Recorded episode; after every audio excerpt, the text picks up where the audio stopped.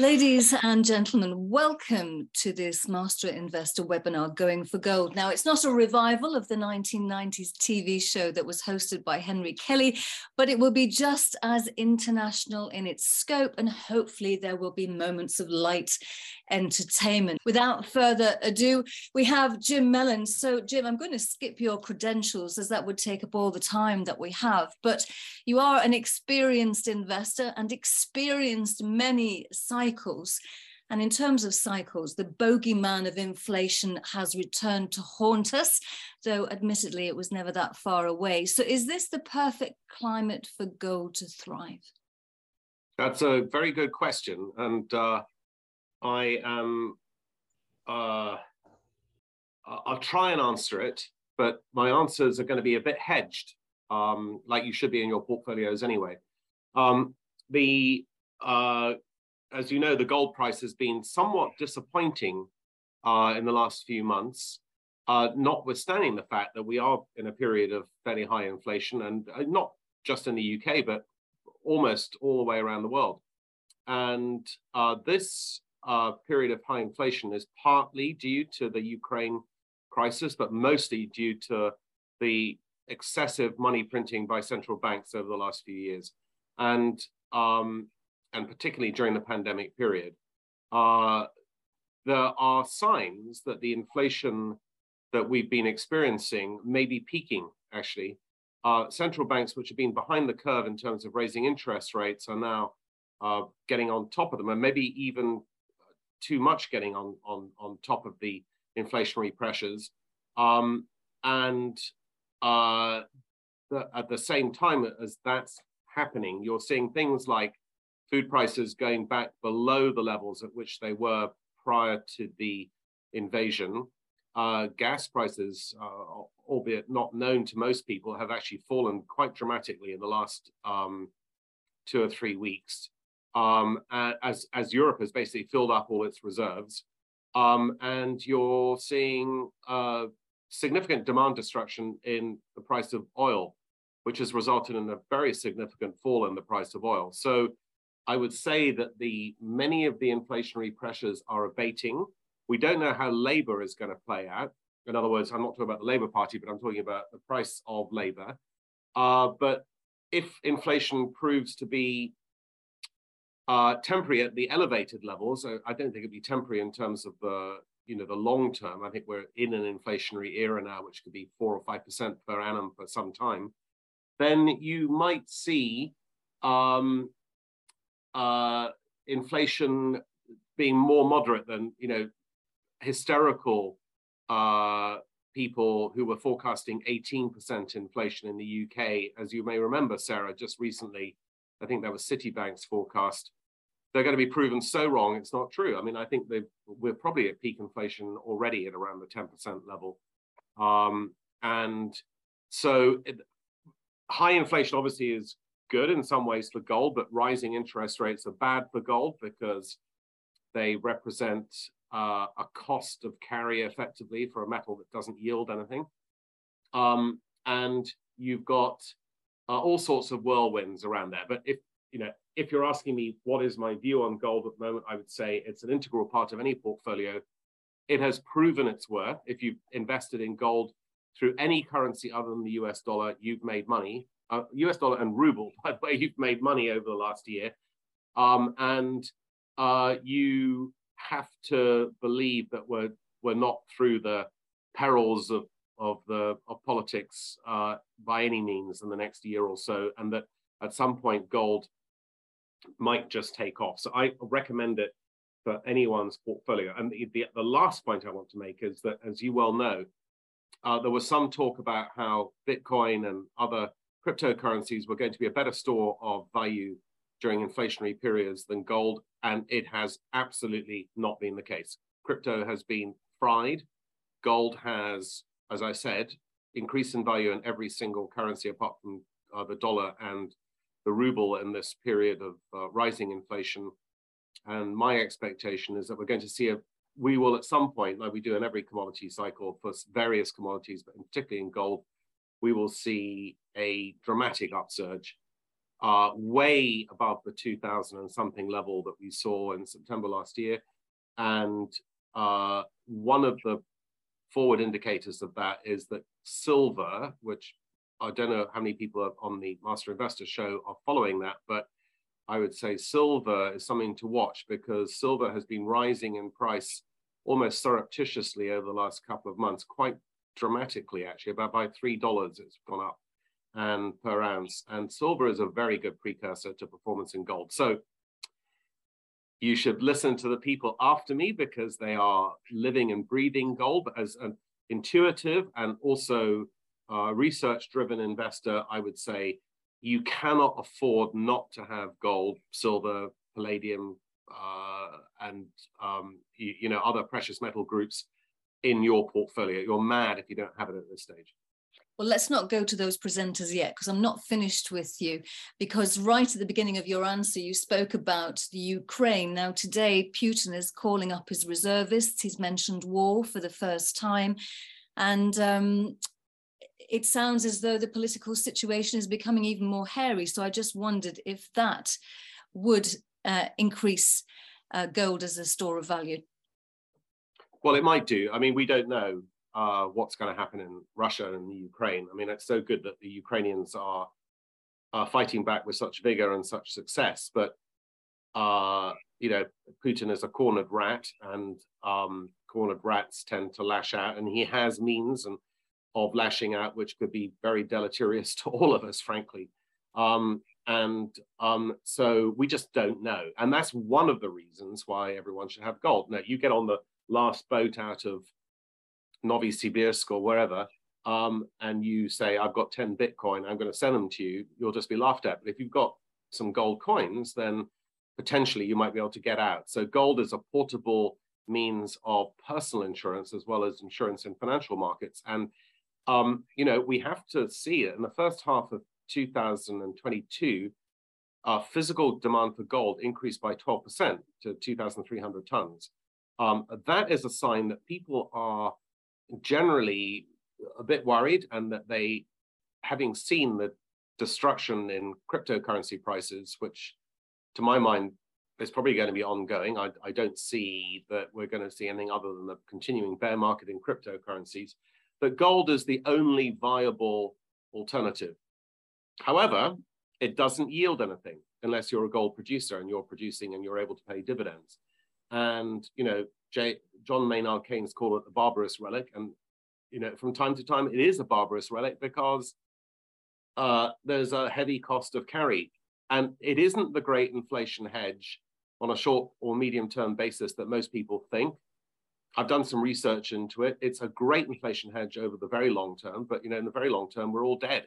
So what we need to do is to play the cycle. Now, at the moment, I feel that the preponderance of factors in favor of gold way outweigh the negative factors, which are rising interest rates and possibly a lesser demand for jewelry in markets that are particularly like India and China, which are impacted by potential recession. But I think that investors, speculators, people who are wary about the economic situation will increasingly add to their gold positions. And as I'm sure some of your speakers later on will talk about, there is a very strong suspicion, not just in YouTube videos by fantasists and sort of maniacs, but there's a strong suspicion that the price of gold is manipulated and has been manipulated downwards rather than upwards.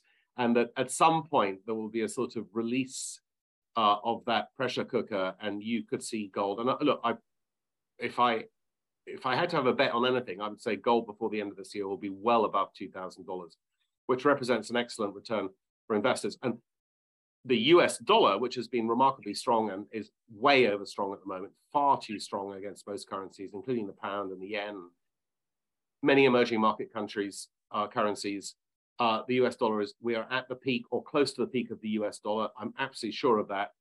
Evil Knievel agrees with me on that. That's going to be a good sign. And so I would say that if the US dollar starts to waver, and there are signs in some ways that it is wavering, then that's really positive for gold, really positive for gold.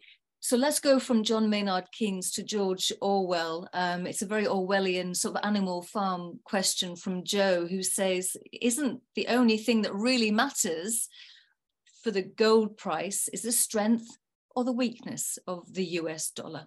Strong dollar, bad, weak dollar, good. Well, in dollar terms, that's absolutely true. And as I said, Sarah and Joe, the listener with the question, you know, if you are a Japanese yen holder, you know, lived in Japan, then gold has been an excellent investment. If you are a euro investor, then, you know, you live in the eurozone, it's been excellent. In the pound, it's been a great investment. It's only in the US dollar that there's been a problem. And even then, it's not a dramatic problem, like with Bitcoin, for instance. So if you, I agree with you, I think if the US dollar starts to waver, and there are some signs. I mean, I think that the Bank of Japan, for instance, and I've absolutely got this wrong, so maybe you don't want to listen to me, but the Bank of Japan is sort of drawing lines in the sand because the yen is structurally far too weak for all sorts of reasons. And Japan is an excellent economy. It's not a bad economy. It's not Turkey or somewhere like that. And so if the yen starts to strengthen, then I think we'll see the pound strengthen. We'll see a lot of other currencies strengthening against the US dollar, and gold will go up. And as I said, because there are all sorts of forces that are negatively depressing the price of gold, it could go up very substantially. You could see short squeezes left, right, and center, which is why, you know, you want to have 5-10% of your portfolio, it depends on your portfolio, obviously, but 5-10% of your portfolio in precious metals in one way or another. And why it's this is a very timely Master Investor webinar, because I think you and me, Sarah, when we look back in 3 or 4 months, as we talked before about various other things, we'll find that this was excellent timing and that people who follow us might do very, very well as a result. I'm just wondering what kind of a practitioner you are. Do you own 5 to 10? Is there 5 to 10% of your portfolio apportioned to gold? You know, and you know how do you prefer to hold it? Yeah, that's a great question. I mean, basically, most of the bulk of my portfolio is in property. All right, so let's exclude the property. All right, because I don't think that's what most people would consider to be a portfolio investment. I mean, if you were a large institution, possibly you would consider that. But if you take out property and you just look at stocks, shares, unlisted companies, you know, cash and so forth, I would say 5 or 10% is in gold in one way or another. I have futures in gold, I have futures in silver, and I have a number of gold share investments. I don't have any ETFs, but, you know, for many people, ETFs are a great idea. I do have physical gold in the form of Krugerrand sovereigns and those sort of things. And that's really a kind of personal protection thing. And I'm not going to tell anyone where I keep them for obvious reasons. I don't even tell my dogs. You anticipated my next question. Yeah, where do you keep them? But well, I'm not telling anyone. And but sort of, you know, so maybe one day it'll be like the Viking treasures. Someone will come across them with a metal detector and find my stash of coins. But the answer is I think you should have a diversified portfolio. And so, and if you're asking me what stocks I own, there are a number of large gold companies which are very good investments. The ones that I have include Barrick, which is the world's largest gold company. I don't have Newmont, and there's no particular reason for that, but I just happen to have Barrick. I've also got Kinross, which has not been a great share, but has a good yield and was somewhat tainted by the fact it has Eastern European and particularly Russian exposure, which is now got rid of. And I think Kinross is another good company you can have. And I'm the biggest shareholder of one of the speakers' companies later on, Condor Gold. And, you know, Mark and I are very old friends, and I support him in whatever way, but there are plenty of ways of playing gold. So this is my very quick rendition on that. You know, if you want ETFs, the IAU ETF is the biggest one, and it's a good mix of big gold companies around the world, and it's billions and billions of dollars, so there's lots of liquidity in that. The Aberdeen, spelled A-B-R-D-N in small letters. I mean, what a disastrous rebranding that was. But anyway, their physical gold ETF has a very low expense ratio. And expense ratios in gold are very important because it doesn't yield anything. So you're never going to be able to match the price of gold if you run an ETF, because your expenses are going to eat into the performance of gold. So that's one, which is SGOL. And then, you know, you've got Franco Nevada, which is a very good company, which I came across long time ago through a friend of mine in Canada called David Hollington. And it's a royalty company. So they have royalties on lots and lots of gold producers around the world. I don't think you can go wrong if you buy any of those. And then the other thing to look at is silver, of course. And, you know, the gold-silver ratio has changed recently. The silver has gone up relative to gold, but it's somewhere in between its 5-year range, and the top, the high and the low. And silver has a lot more industrial uses. It's harder to store because it's much more physically bulky.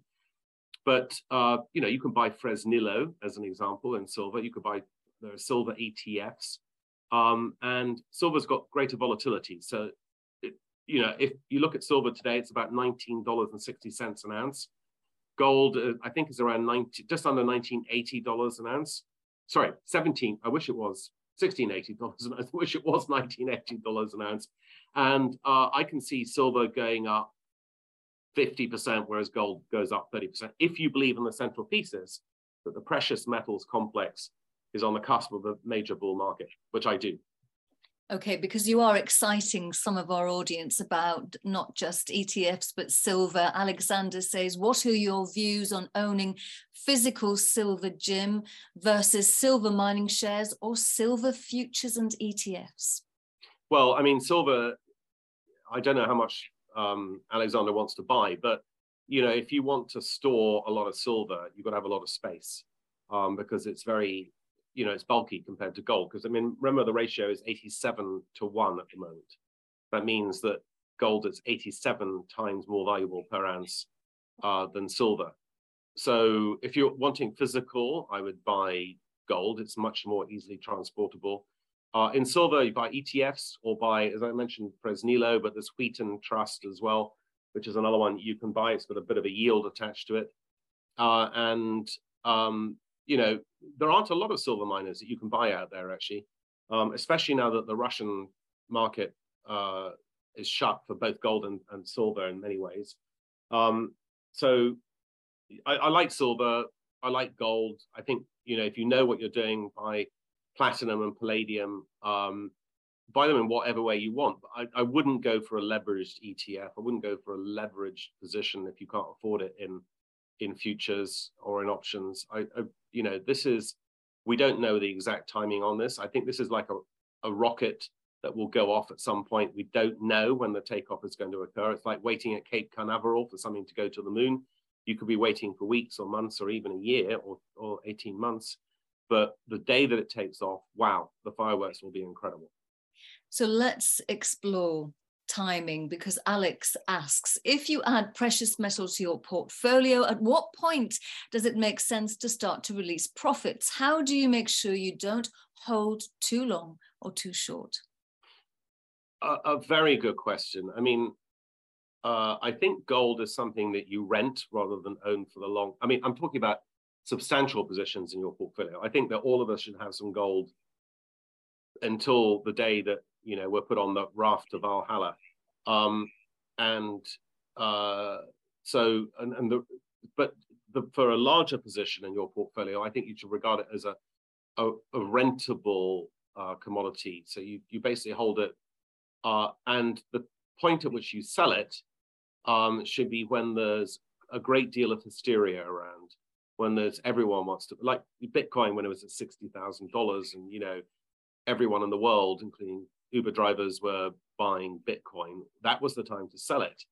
I think the same will apply to gold. And if you've got an instinct for selling, then you'll know the point at which to sell it. And even if it goes up another 10, 20, or 30%, if you've made 50% or you've doubled your money in it, whatever it is, you can be happy. Don't be tempted when it is at peak hysteria to go back in. So when it's at peak hysteria, it's probably going to go down. I mean, you know, I can see some things out there now that represent peak hysteria. Tesla is a very good example of that. I think Apple is another good example of that. You know, the big, big tech companies, they are going ex-growth in many cases, and they are far too expensive. I don't think it's the case in gold.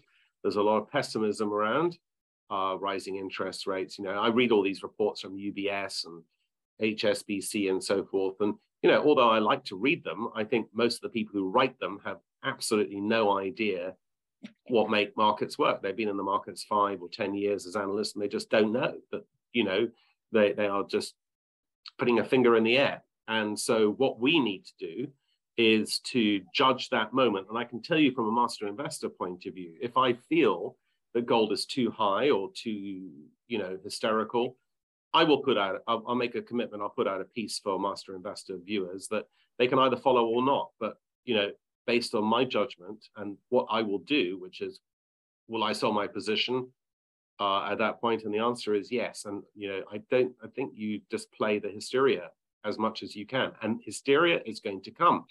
It's as sure as the world turns that there will be a huge upsurge in the gold price in the relatively near future. So you better be prepared.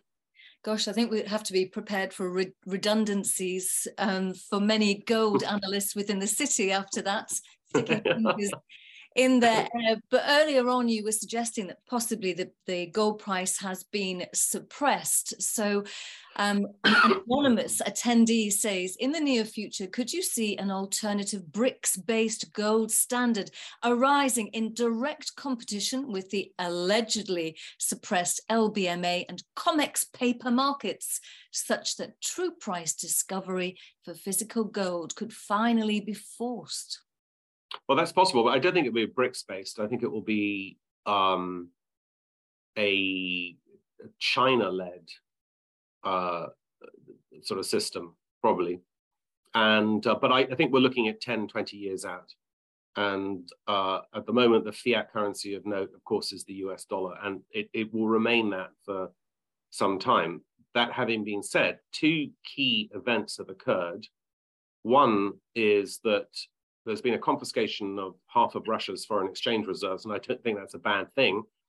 But on the other hand, if you were a regime or you were a country with substantial foreign exchange reserves, such as, for instance, Saudi Arabia or you know, China, and you would be looking at that thinking, should I have so much money in US dollars and US treasuries and so forth that they can be confiscated? Where am I going to put my money? Where I feel that there's a greater confidence level in terms of, you know, that if I do something that might upset the US or the international community, I can keep my money.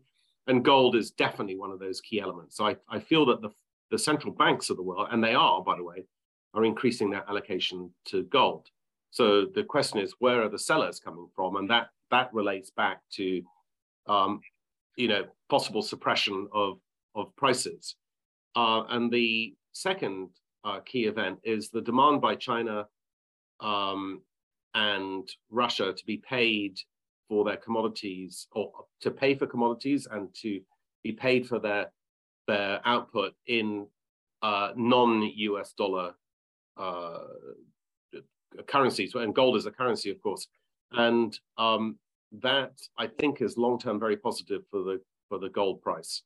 We're not finding... The world is not finding a lot more gold. In fact, I don't think that mine discoveries and production are keeping pace with demand increases, and they haven't been for a while, although for the previous century, there's been a 1.8% average annual increase in mine production. That's now come to an end because the serious discoveries are just not happening on a scale necessary to replenish demand.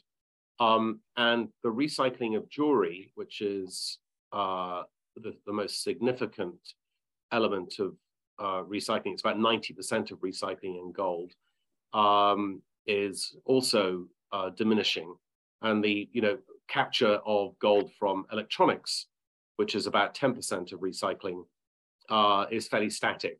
So the fundamental elements driving gold physical demand, which ultimately will prevail in terms of gold paper demand, are positive.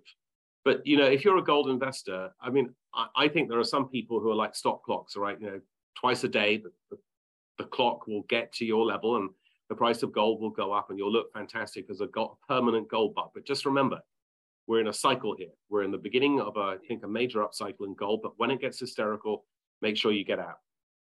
Which brings me to a factoid that I've gleaned from the US Geological Survey. It says about 244,000 metric tons of gold has been discovered to date. That's just discovered, not extracted. All the gold discovered so far would fit in a cube that is 23 meters wide on every side. Actually, that's not a lot. Well, it's a lot if you own it.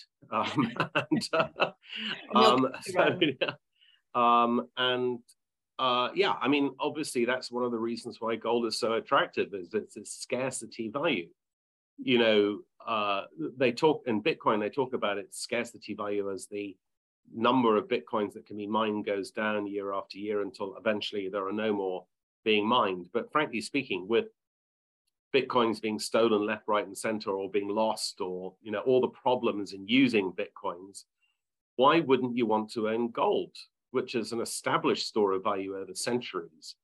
And even if there's a lot of price volatility and uncertainty as to when it's going to take off or not take off, I think I would much prefer to own gold and silver than a cryptocurrency fundamentally. Good luck to those who are crypto maniacs, but I'm not one of them. Final question is from Chris, who says, for its easier and cheaper security, what are your views on holding unallocated gold? I have no idea what he means by unallocated gold, but I'm sure he knows more about it than I do. But I guess that is sort of, you know, the gold-backed bits of paper with no specific gold that's attached to those bits of paper, a bit like the tethered Bitcoins. You remember the ones that were related, you were kind of stable coins, they're called, they're linked to the dollar. Look what happened to those. I just want to know where my gold is. So I would go for an established large ETF provided by a financially solid provider. If you're going to go for ETFs, I would not, as I said earlier, go for the leveraged ones. It's just too dangerous. And then I'd look for gold mines. And the great thing about gold mines is that, you know, if you look at all-in price of production of, let's say, $1,000 an ounce, and the gold price goes to, you know, hypothetically to $3,000, $4,000, $5,000 an ounce, those companies will be making super large profits. A bit like BP and Shell were making super large profits a few months back. It'll be the same in gold. And one of the great things about gold companies is I very much doubt that windfall profit taxes will be applied to them. And Chris has just qualified. He says he's talking about Perth Mint issue certificates when he was talking about unallocated gold. But there you go, Jim. Well, there's a scandal in the Perth Mint at the moment. There's the Australian financial regulators are looking into it. So, Chris, you know, when you get off the plane in Perth, I mean, this is not a universal statement, but the stench of corruption is in the air as you walk down the steps. So be very careful. Thank you very much. Well, Jim, you're a forever friend to Master Investor. I think you've made, you are now a foe of all the gold analysts in the city who are now no, not all of them. Waiting for their P45. So thank you very much indeed. It's been absolute, we never have enough time, but do take care, and everyone's quickly going to be looking at their Perth Mint certificates. Thank you. Yeah, love talking to you, Sarah. Thank you so much. Thank you. Thanks. This podcast was brought to you by Master Investor. For more investment and economics analysis, please visit masterinvestor.co.uk.